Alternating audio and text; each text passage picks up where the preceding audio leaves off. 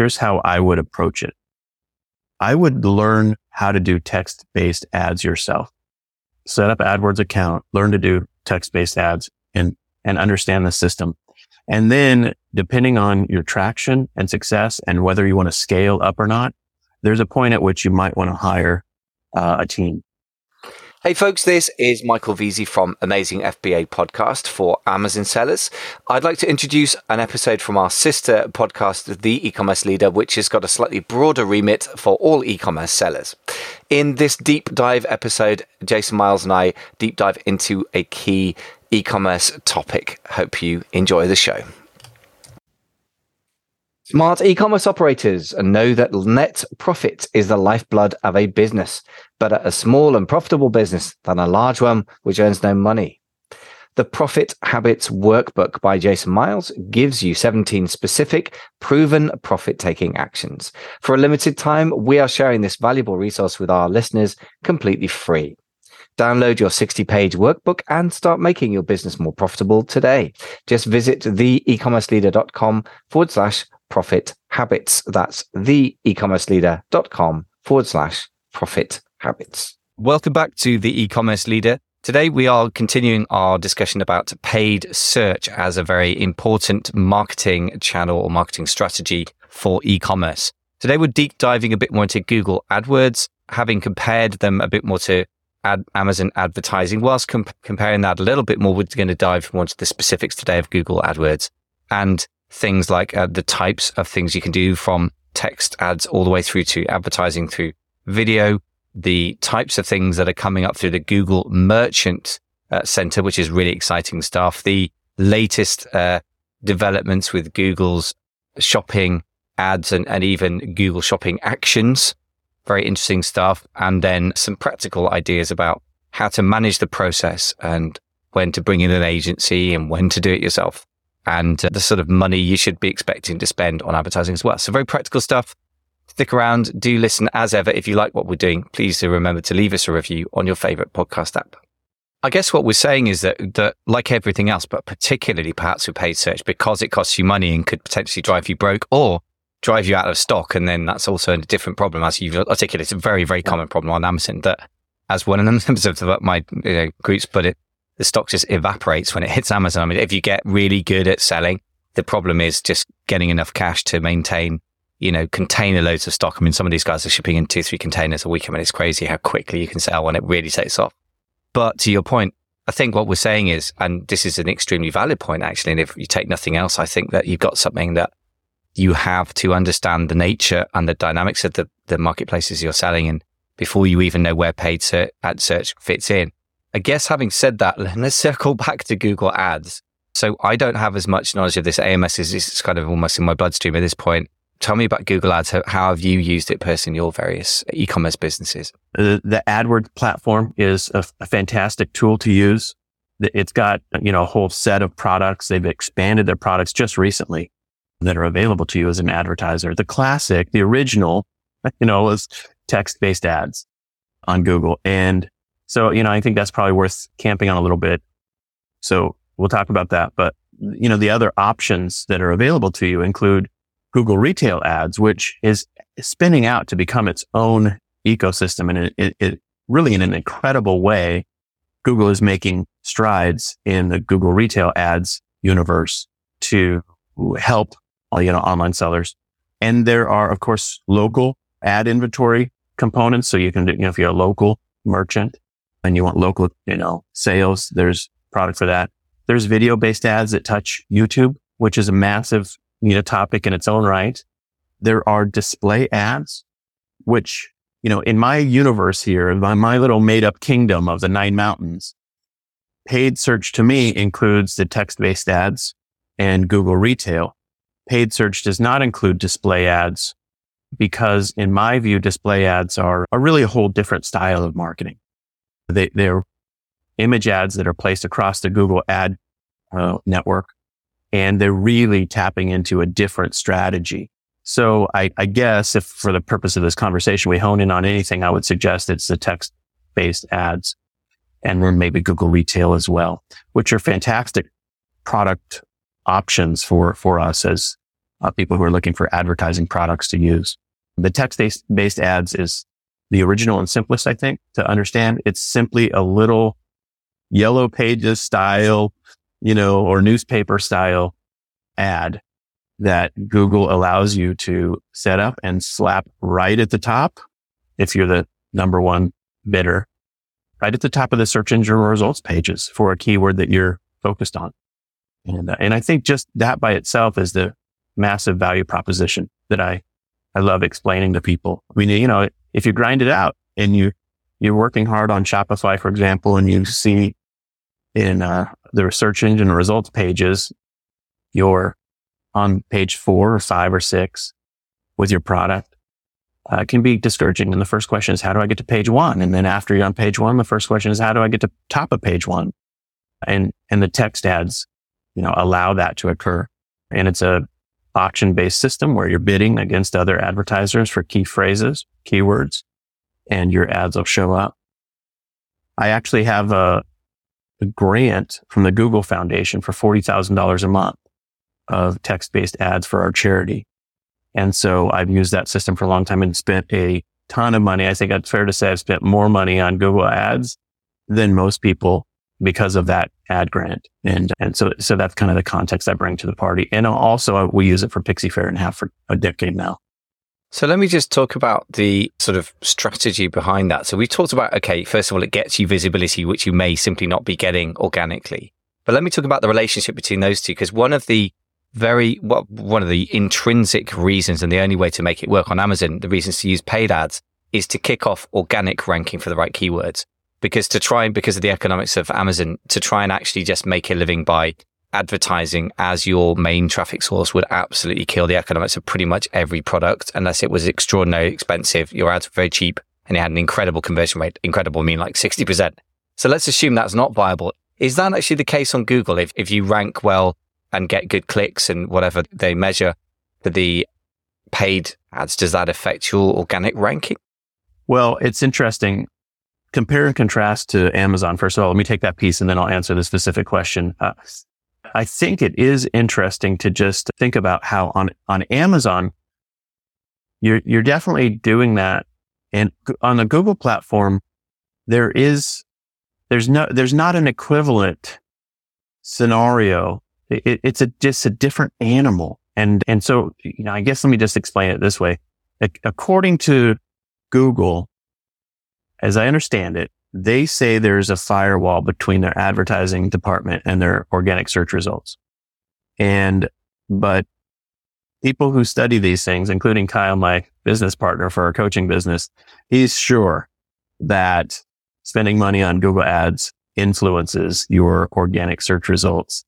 And so I think technically the answer is supposed to be no, there is no uh, conf- conflation of the two. In Google, it's almost like on the one hand, they're like a librarian, you know, just dispassionately applying their algorithm to the documents that reside on the internet and serving them up as their search engine res- results page. And on the other hand, they're your helper in, you know, advertising. And I think that in their view, they're supposed to keep those two things apart. On Amazon, it's just, it's just all mixed together. And I will say this, and then I love your input on it. Amazon makes it very clear which what your A C O S is, your average cost of sales when you set up ads. And and in and that I think is real genius level work on Amazon's side. The A M S ad, because they control the cart, they know exactly what the ad did. You know, the attribution there is completely crystal clear. And the A C O S numbers you can look to see, okay, my A C O S is forty-two percent and am I making money or not? On the Google side, it's just not that clear. It, it, you know, they, they don't control the cart and there is not that level of clarity on the Google side. So even the tracking of the basics of the numbers is harder on the Google side, I'd say. Interesting. Well, I, I want to touch on that with the Google shopping thing in a second. But the first thing I want to just reference is uh, Perry Marshall. Now, he's been in the game of, of teaching people about Google AdWords since pretty much it came out in, what, two thousand two, roughly. And and the amazing thing is that lots of people did that and then disappeared, but he's still around and I think more powerful uh, thinker than ever. just to, to put in context how much I respect him, I, I probably get... Perry Marshall obviously has been a student of the game at the most intense level. He's got a background in acoustic engineering, which means he's got a very kind of meticulous mathematical brain. He's a total geek. He's my kind of guy. I love that stuff. And what he says about this, a couple of things. First of all, and then a, another stat from somewhere else. He said that recently when Google changed like the first, typically the first two results of a page of search results would be ads. They're now three. And he said, that looks like a small change. But he said, if you run the economics, and I'm not going to get into it here and I don't understand all of it, that changes the game from an eighty twenty game to a ninety-five five game, meaning it used to be that, you know, the majority of people lost at the, the game of ads and, and the, the, a few people, twenty percent were, were okay. And then there was a small percentage that were winners. His contention is that has really totally changed the game, even though it looks like a small tweak, and that you basically need to be part of the five percent that's doing okay or winning, or the rest are lost. So that's his contention. It's a very big area, so go look him up, Perry Marshall. The second thing is more trackable and more straightforward, which is that although organic results may be the majority of results for most types of keywords, for those that are bottom of the funnel, that is with a high buying intent, then apparently advertising is beat, beats out the organic results two to one. And it, you don't need to go very further than put in something into your computer. Like at this time of year, you might be looking for holidays or something, or vacations. If you put something very obvious, obviously commercial in, you get a massive string of advertising results. So I, that's another thing that pushes me to say you, you have to consider this, even if you're in the Shopify world where you can move more slowly. I would say you probably need to learn this skill earlier than you used to have to, and particularly if you're actually wanting to make sales from, you know, earlier in this process. So what are your thoughts about this sort of stuff? Well, I love Perry Marshall's eighty twenty book as well, and he's got great prior books as well. Great. Of course, thinker and an online teacher for sure. I, yeah, I totally agree. Learning paid search definitely unlocks a huge level of trade skill, understandings, and business principles. One of the things that we should touch on is at what point do you do it yourself versus hire somebody? And I, in my view, just as we talk about Google AdWords platform, here's how I would approach it. I would learn how to do text-based ads yourself. Set up AdWords account, learn to do text-based ads and, and understand the system. And then depending on your traction and success and whether you want to scale up or not, there's a point at which you might want to hire uh, a team, you know, an, an ad group that would do your, your results, your, your advertising. But I would definitely learn it at first yourself. If for no other reason, just so that you're competent to manage and monitor what a paid you know, staffer or, you know, a consultant is doing for you, and you're not completely in the dark in terms of what they're doing. So I think that's, that's probably the place I would, you know, kind of layer in staffing for this stuff. But yeah, I totally agree with your perspective on that results of, you know, their changes to the system. And I will just say, sorry, as a, another set side note, again, away from details of paid search, Google as a whole is migrating more and more to being less of the librarian serving a, you know, worldwide good of the search results for everything on the internet, and moving more and more towards, of course, revenue-based, you know, focus. That's obvious. I mean, they, they've obviously, for a reason, become one of the, you know, most valuable companies on the planet. And it's because they've shifted more and more to um, revenue generation. And, and to Perry's point, those are the ways in which they're doing it. The other way in which they're doing it is just simply not serving organic search results that link to other websites. And Rand Fishkin, the founder of SEOmoz, is now, he's kind of gone his own way and is doing a whole new thing called Spark Toro, is documenting this very clearly, how across the Google platforms, more and more of their results are referring to their own pages and to their own content. So you end up with this universe where they're either referring to their own pages or they're referring to paid results. And so the subordination of organic search results is just increasing, I think, is the point.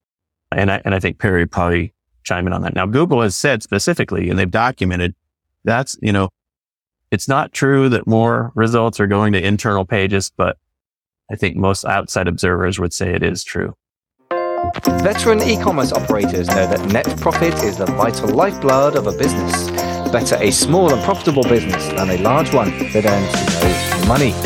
The Profit Habits Workbook is designed to give you seventeen actionable, specific and proven profit-taking actions. You can implement them at your own pace and let the power of this trusted framework revolutionize your company. The Profit Habits Workbook makes profit improvement a fast and efficient achievement. For a limited time, we are now sharing this resource with our listeners completely free with no strings attached. To download your sixty-page workbook and begin your journey to a more profitable business today, just visit the e commerce leader dot com forward slash profit habits. Yeah, I, I think you're right. I, anecdotally, I've personally found that, for example, if I put an internet speed test, I was trying to tell somebody the other day, oh, well, you just go to this site. And I realized I didn't know which site I went to because I just put an internet speed test. It automatically populated within my Google results and I just click search. And I was within the Google universe the whole time. And I realized there was actually a name for a company, but I didn't find it out for a month. And yeah, you're right, that they're, they're really doing that. And of course, Google Shopping is the absolute essence of that. And I really want to dig into that in a second. Let, let me just say quickly up to your very important point, the management piece, though, that we're starting to touch on. I think your, I would say, I, I don't have much experience at Google Ads, but with Amazon Marketing Services and Amazon Ads, I would do the same kind of thing. Learn to do the basic text-based ads yourself, or the rather the most simple type, which is the sponsored ad, which are, there's now a plethora of different options. But I think that you're going to produce, if you're going to eighty twenty it, then you, you, you can do very well just based on those things. And I would say, listen, I don't know how, how good you, you're, you're finding the people that manage Amazon ads, but there's a lot of people that make a lot of claims with Amazon ads. You can get some decent people managing it. There's a lot of people that won't, will do a mediocre job. And frankly, most people I know bring it back in-house after a bit of an experimentation. And not many people manage to outsource to really good agencies, with the odd exception. I, I might mention, for example, Elise of uh, this is unicorn dot com, who, who was a former mastermind member and, and still, I think, a very trusted person who has done a very nice job for people. It's a boutique agency and they're not trying to mass produce results. And I've met their staff, and you know, there are some, and she's just a mega bright person. You know, sometimes you meet people and they're so sharp that, you know, there are agencies out there that buck that trend, but I think you have to be very selective. And to your point, I couldn't agree more. If you understand a system yourself, even if you're not amazing, it enables you to select and, and manage other people. And most importantly, assess, are they not that good? And often, sadly, this is true, right? And I think the other strategic point about staffing is if you're going to hire somebody to help you, have them do something then that pushes you into a new feature or functionality set within the ad platform. So, you know, for, for simple, you know, commentary, like on the Google AdWords platform, if you can do text-based ads yourself, but then you say to yourself, hey, I want to understand Google retail and all of the, you know, opportunities with the Google Merchant, you know, Center, then, and you don't just don't understand it. Then, you know, it might be the opportunity to bring somebody in. And importantly, to your point, they might not get above average results. In fact, statistically, they will be average. But if they teach you the new stuff along the way, then you've transferred knowledge as also an additional benefit of the ad work. And I think that's how you should approach using contractors to help you with advertising, is have them show you what they're doing and how they do it. Because after three months or so, you might, or six months, you might say to yourself, not so sure that they're really, you know, above average in any way. And they probably aren't. I love that reality check. It's statistically, everyone is going to be average. Um, beautifully put. And as you were saying, as we talked ages ago about hiring your own staff, that you don't want to delude yourself uh, about that. But yeah, what you just said, it makes a lot of sense. And in essence, what you're applying is the the, the Google strategy, which is, you know, get somebody else to do the work for you for a while and then steal what they're doing and present it as your own stuff or something along those lines. I, I didn't say that. Don't, don't sue me. So let's, talking of which. Well, that's I, the essence of having employees. Not stealing. It's called they work for you. Okay. If you're employing an agency and you get them and they show you what they do and you then do it. Okay. Well, yeah, they're, they're an agency, not an employee. But anyway, anyway, in, in practice, some version of that that is legal and ethical as, as we wish. But let's talk about Google Shopping Actions, because talking of Google sort of taking over more and, and, you know, going down the value chain, if you like, not just up of the funnel for years and years, famously so dominant in that. What's your view of this whole thing, Google Shopping Actions? First of all, what is it? Let me outline what I understand of this new universe that's been unlocked and just admit up front, I'm not my area of expertise, but I'm learning along with other people. Kyle, my business partner in our coaching business, has geeked out over this and does spend a lot more time and energy on, on Google retail ads. And so I'll represent the topic here. And then I will also mention in the show notes, we can add a link to one of uh, our deep dives him and I had that might already be on the e-commerce leader uh, as a as a short episode. And if it's not, then it would be on the Winning on Shopify uh, Friday vlogs. But that conversation, he really explained to me this new system. And I was just like, what are you talking about? And it's just this new stuff, beta testing stuff that Google's rolling out in the United States that won't be worldwide, but will eventually, I'm sure. And so let me just characterize it this way. Google retail ads are, many of us who have searched for a product will have seen them. They're the display of a, a product with various websites underneath the image.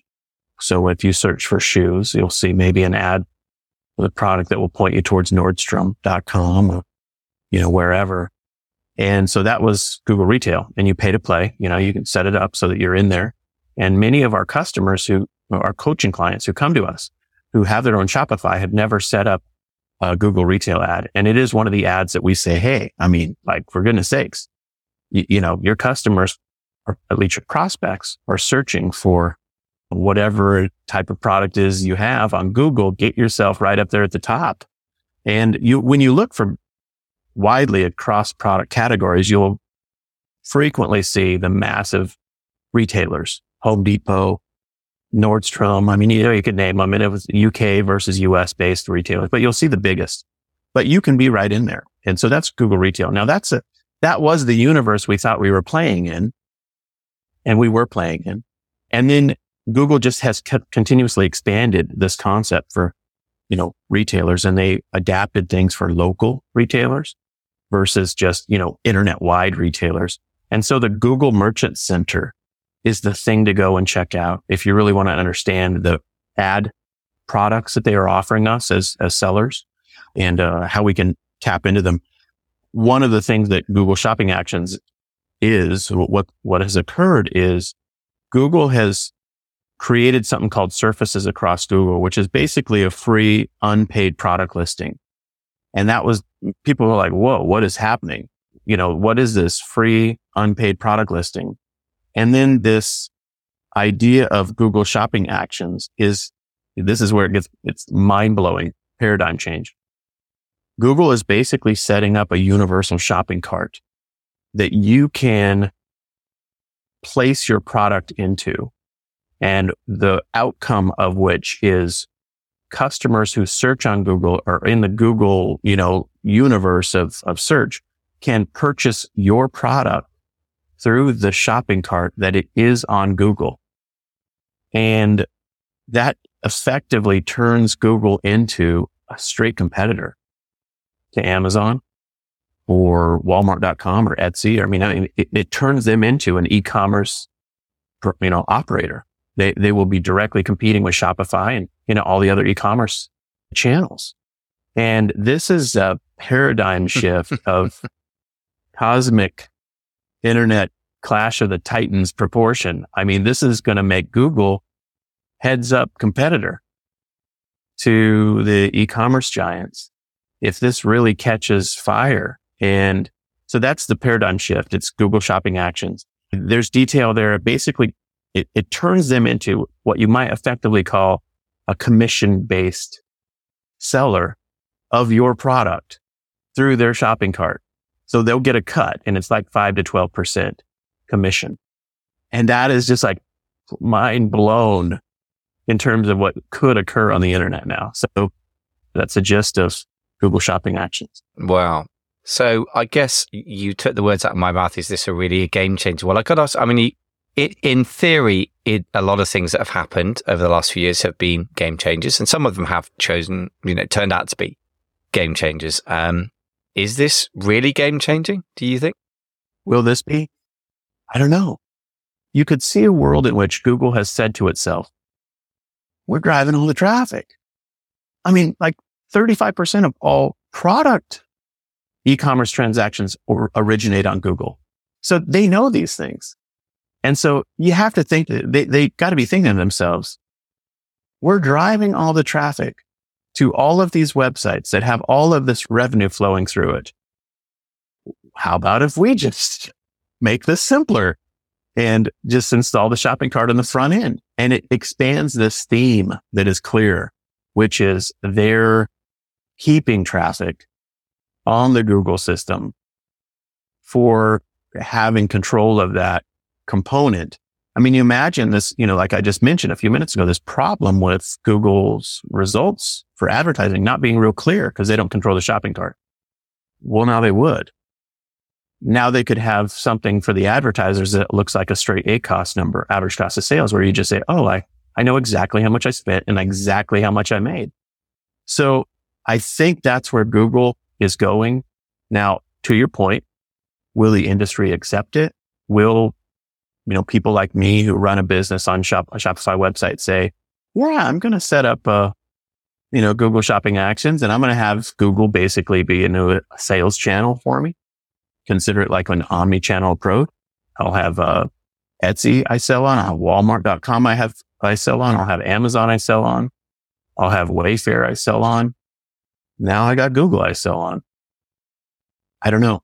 If that works, it would definitely be a huge paradigm change. I mean, I guess the thing that makes me suspect that it, it could be is that Google's been around for one of the longest times as these the e-commerce giant, the internet giants, I should say, and also they just seem to be smart. You know, they seem to have had a very smooth path of taking over the universe without annoying the um, anti-monopoly legislation. I, I don't know how they've got eighty-six percent of search without that getting broken up. That's extraordinary. They must have some very good lobbyists or paying somebody, or who knows, without getting into actionable comments here. But yeah, so those sorts of things and the profitability of their business, as opposed to Amazon, for example, implies to me that they could actually take Amazon's baby, you know, whatever the right phrase is, whether they will. Yeah, they could take a big chunk of it. If you think about the origination of searching for products, and if there was just a shopping cart right there, buy it now. And and honestly, you have to ask yourself, what's in the best interest of the consumer? Is it really in the best interest of the consumer for somebody to search on Google, then be punted into a whole different website that looks completely different, that may or may not even be set up well, that may or may not even have a shopping cart that works effectively? I mean, you know, Shopify, I'm a huge fan of because I lived in the world of other websites trying to do e-commerce. But there's a lot of other properties around the internet that are not Shopify. And, you know, if you're Google, you're thinking to yourself, well, yeah, Shopify is fine. We don't mind referring people to Shopify websites. They're secure, shopping cart sorted out. It's all, you know, it's kind of a, a hosted system. There are a lot of sketchy places on the internet that I would imagine Google's thinking to themselves, we don't want to send our searchers to those websites. They're not trustworthy. So you can almost make a case for this. And I, if Google does it well and they do make that case, I might sign up, man. Now, I will tell you just as a point of, of specifics, as a digital goods seller, I cannot sign up. But with physical products, I could sign up. Google might roll this out so that digital sellers could set up. But generally speaking, the digital sellers get excluded from these kinds of things in the e-commerce world. You know, it's mostly for physical widget sellers. Wow. So coming back then to this has been an interestingly wide com- ranging conversation, but I think, to be honest though, what we've done is bat around where does paid advertising and particularly, or paid search advertising, I should say, and particularly Google fit in to the wider scheme. So this isn't so much a how to as how does it fit in? So let's zoom back out. So have we got a, a bit more of a prescription of how people should approach this, the management piece, I guess the, the simple basics, uh, including the monetary side, I suppose? Sure. I mean, I think the first question is if you're going to spend money on advertising, then a good way to do it is on fulfilling customers' interest in searching for the product. And so Google AdWords is the place to do that.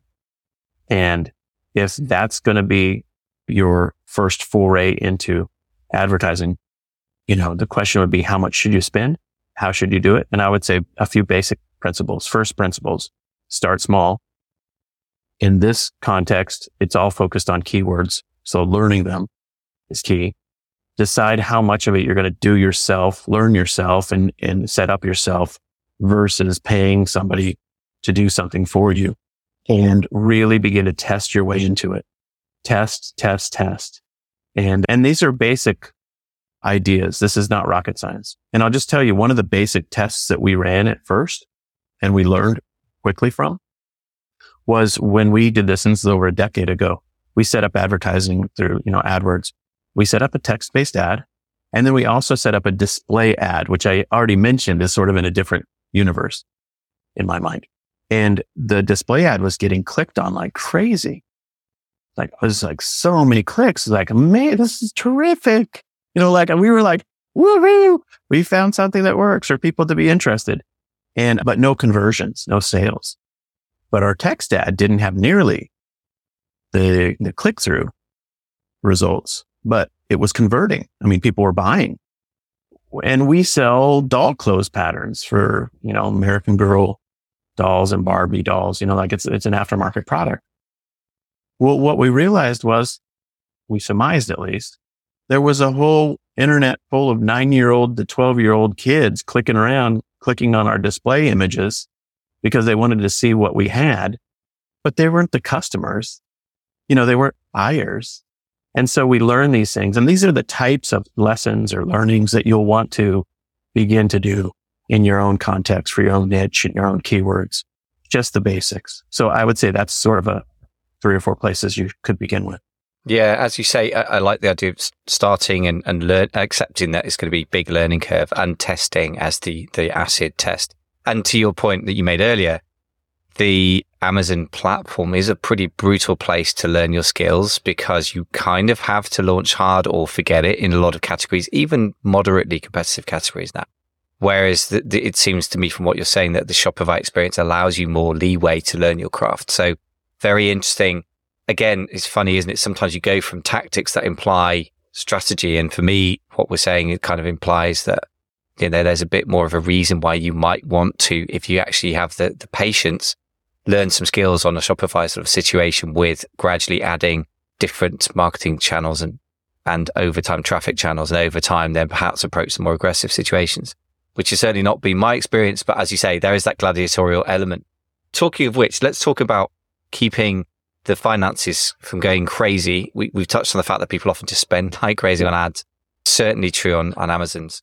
So I, I've got some very clear thoughts about this, but give me your thoughts about prescription for how much you think clients should spend on advertising as a sort of percentage of revenue or percentage of profits, however you man, manage that. Sure. Yeah. I mean, I think the first question is, do you know how much you're spending? So that implies you have like a, a profit and loss statement is always one, the thing that we encourage our clients to set up and have a monthly look at the P and L, and one of the advertising, one of the categories in your expense line would be your advertising. And so that we always get clarity with them on that first. And then the question is how much should be spent? And there's actually best practices by industry, or at least norms by industry. And for some consumer packaged goods companies, they spend, it's remarkable, but they spend twenty, twenty-two percent on advertising. Now, we don't suggest that. Usually what we'll say for our clients is you should think about spending in the range of twelve to fifteen percent on advertising. And that's all advertising uh, against your top line revenue number. So if you make one hundred thousand dollars in top line revenue, you're going to spend twelve to fifteen thousand dollars in a year's time uh, on advertising. And if you're below that, we encourage people to start to think through how to ramp it up. And a lot of times people who have never advertised, and we get customers or clients like this, they've never advertised. They haven't done A M S. They haven't done any advertising, and they're making a lot of sales. And in that situation, it can be very painful for us to suggest that they start spending twelve to fifteen percent um, of their top line revenue. They're like, what in the world? You know how much money that is? But other people are very used to having to spend their way to, you know, generate revenue. And even sometimes, of to your point, they've spent so much, they've completely obliterated their uh, net income. And so, you know, it's a dance, and there's no right answer for, you know, generally, it's just more of a look at the information and answering the question, are you profitable? And then if you're spending for advertising, can you spend that money profitably? Those are the basic questions. Yeah. What are your thoughts on it? I, I think it's a very healthy reality check to, to start back with some business basic disciplines, having a monthly P and L, first of all, which are an amazing number of people doing quite substantial numbers on Amazon often don't amazingly, and then having a line item for advertising. I would say, interestingly, that the numbers that I've, I would come up with and have seen as best practice across the groups are remarkably stable and quite similar to yours. For on Amazon advertising only, and for most Amazon sellers, they don't spend much on paid advertising outside Amazon, apart from maybe Facebook ads for launch.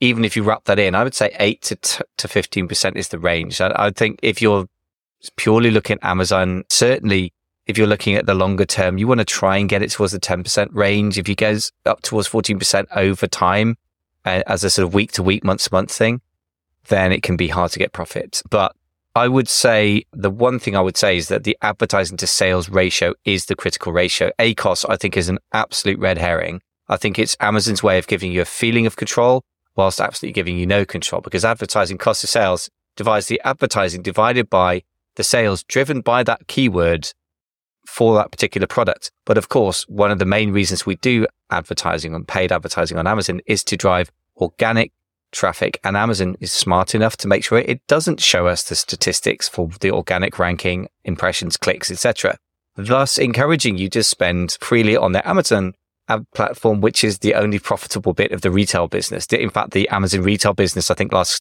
quarter lost mine, it was minus one percent profit.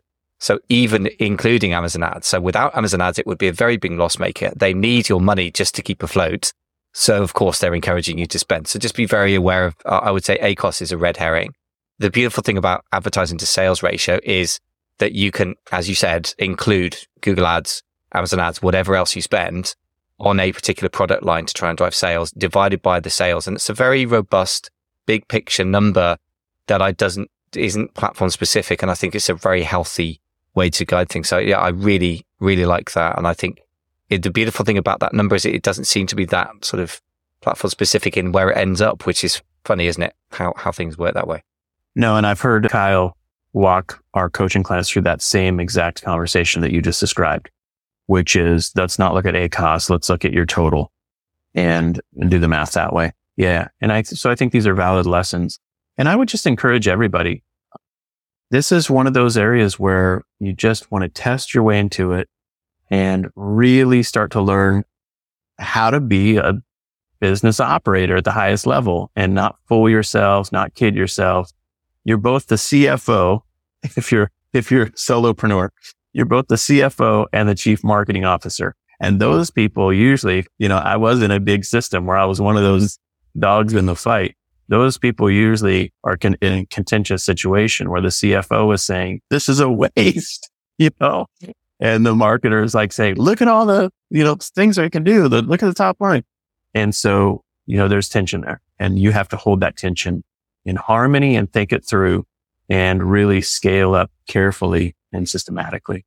Couple of final thoughts on that. I think that tension between the, you know, chief financial officer and chief marketing officer, or the financial director, F D, as you might call it in the British context, um, is a creative tension. And what I would say to square the circle, if you're the C E O, which technically you may be all through wear all three hats in a small business, but is a different job. It's to lead the entire organization.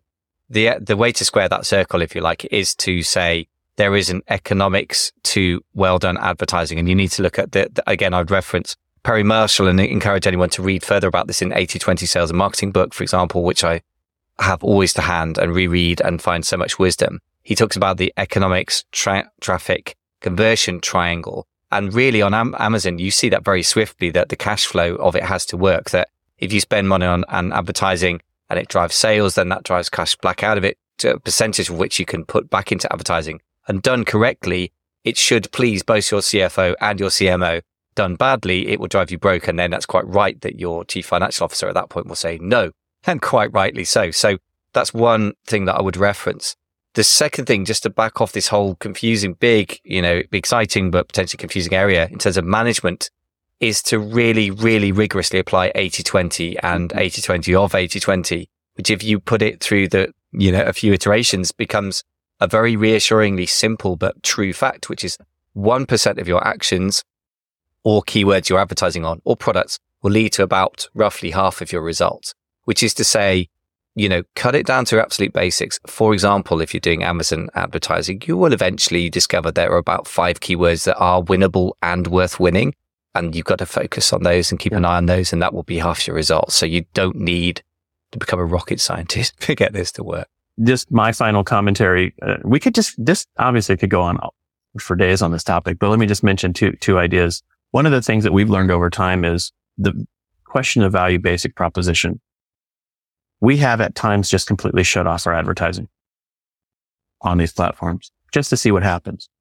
There was a classic scene in The Hunt for Red October with Sean Connery where they do this maneuver called the Crazy Ivan, where the Russian submariners like will turn hard, hard, hard left or whatever just to see, and then they just wait to see if they're being followed. You know, I think just shutting off your ads outright and seeing what happens is an interesting Crazy Ivan type move where you can basically say to yourself, am, am I really getting the value out of like whatever it is, A M S or Google AdWords or whatever that I think I am? And what happens if I shut it off? We've done that before. And it's really an interesting test because it really, it forces you to pay attention to what you're doing because, you know, it's so easy to just get in this habit of, oh yeah, my budget for A M S ads is five hundred fifty dollars a month. When was the last time you looked at the results? Mm, like six months ago. You know, and that's money. that's, like, that's like bottom line. That that goes straight to your net profit if you don't spend it. So I'm always a huge fan of, you know, doing a gut check on this stuff and really confirming that your advertising is making you real money. And if it's not, shutting it off, you know. Absolutely. And that's where I, I love that Crazy Ivan thing. By the way, we have, that's where having a very sort of, I'm trying to keep it polite, very courageous C F O or ch- chief operating or, or chief executive officer or boss who is willing to bash their heads together and take what seem like crazy experiments can be really pay off. We have one such in the mastermind who right in Q four, right in big sales season, took a very strong view and turned that advertising off completely across, it must have been, you know, two million dollars worth of sales or, or something. And then reviewed the results. And exactly like you said, some stuff just kept selling exactly the same, but was way more profitable. Some stuff kind of sank a bit and some just disappeared. And that really clarified for them in a very beautiful way, brutal way, the, the effectiveness or ineffectiveness of advertising, S K U by S K U almost, or product by product. So it was an incredibly worthwhile experiment. I really admired the fact they had the courage to do it in the middle of a really big sales season, but they've upped their profit by doing it. So yeah, that's great. Well, that's the kind of thinking that you, it, over time, you just remember, this is up about net profit. And, you know, with our coaching clients, it's one of the first things I ask them, how much do you actually make? And if they don't make real money from their business. And I'm sorry, I just say, if you're an Amazon private label seller and you're not making real money, you're just generating revenue. That is not a business. That's at least not sustainable unless you have a plan for profitability. You're not a, you know, Silicon Valley startup. You're, you're a small business owner. And so these are the ways in which you find out whether you are wasting money or not. And I think that's an important part of understanding how to do paid ads. Paid search ads. Yeah, absolutely. Listen, love this topic. I like the fact that I think sometimes we go off on one and go down a rabbit hole. I think this time I co- I've got to say that although we've talked quite wide-rangingly, I think because you're paying real money, I love the fact that we brought in sort of whole channel strategy and uh, profit strategy, because in the end, everything's going to be subordinate to that. I just want to make a final boring old plea, but it's just to say, if you find this particular take on e-commerce, as opposed to the latest hacks for Google or, you know, the latest very technical training on Google AdWords, for example, if you find this more strategic level stuff valuable, we'd love to know about it. We do have now some resources that are divided by topic at the e commerce leader dot com. We've actually divided the topics up by things like marketing strategy, sales channel strategy, profit strategy, and so forth. So it should be ever more valuable resource. Do go and check that out. And of course, let us know your thoughts. Happy to get emails from you. And of course, love reviews as ever. So do consider letting us know that we are helping you. That was a nice one. And let me just say as a final commentary, we're not going to leave you hanging here on the A M S details. I think we've still got another episode here. We might in the future dive into A M S land more deeply. So we've sprinkled that in quite a bit, but uh, let's think about maybe doing another episode for that one, like we mentioned at the beginning of this one, and we'll go from there. That was the E-commerce Leader podcast with Michael Veazey in London, England. Veteran e-commerce operators know that net profit is the vital lifeblood of a business. Better a small and profitable business than a large one that earns no money. The Profit Habits Workbook is designed to give you seventeen actionable, specific and proven profit-taking actions. You can implement them at your own pace and let the power of this trusted framework revolutionize your company. The Profit Habits Workbook makes profit improvement a fast and efficient achievement. For a limited time, we are now sharing this resource with our listeners completely free with no strings attached. To download your sixty-page workbook and begin your journey to a more profitable business today, just visit the e commerce leader dot com forward slash profit habits. Hey folks, this is Michael Veazey from Amazing F B A Podcast for Amazon sellers. I'd like to introduce an episode from our sister podcast, The E-commerce Leader, which has got a slightly broader remit for all e-commerce sellers. In this deep dive episode, Jason Miles and I deep dive into a key e-commerce topic. Hope you enjoy the show.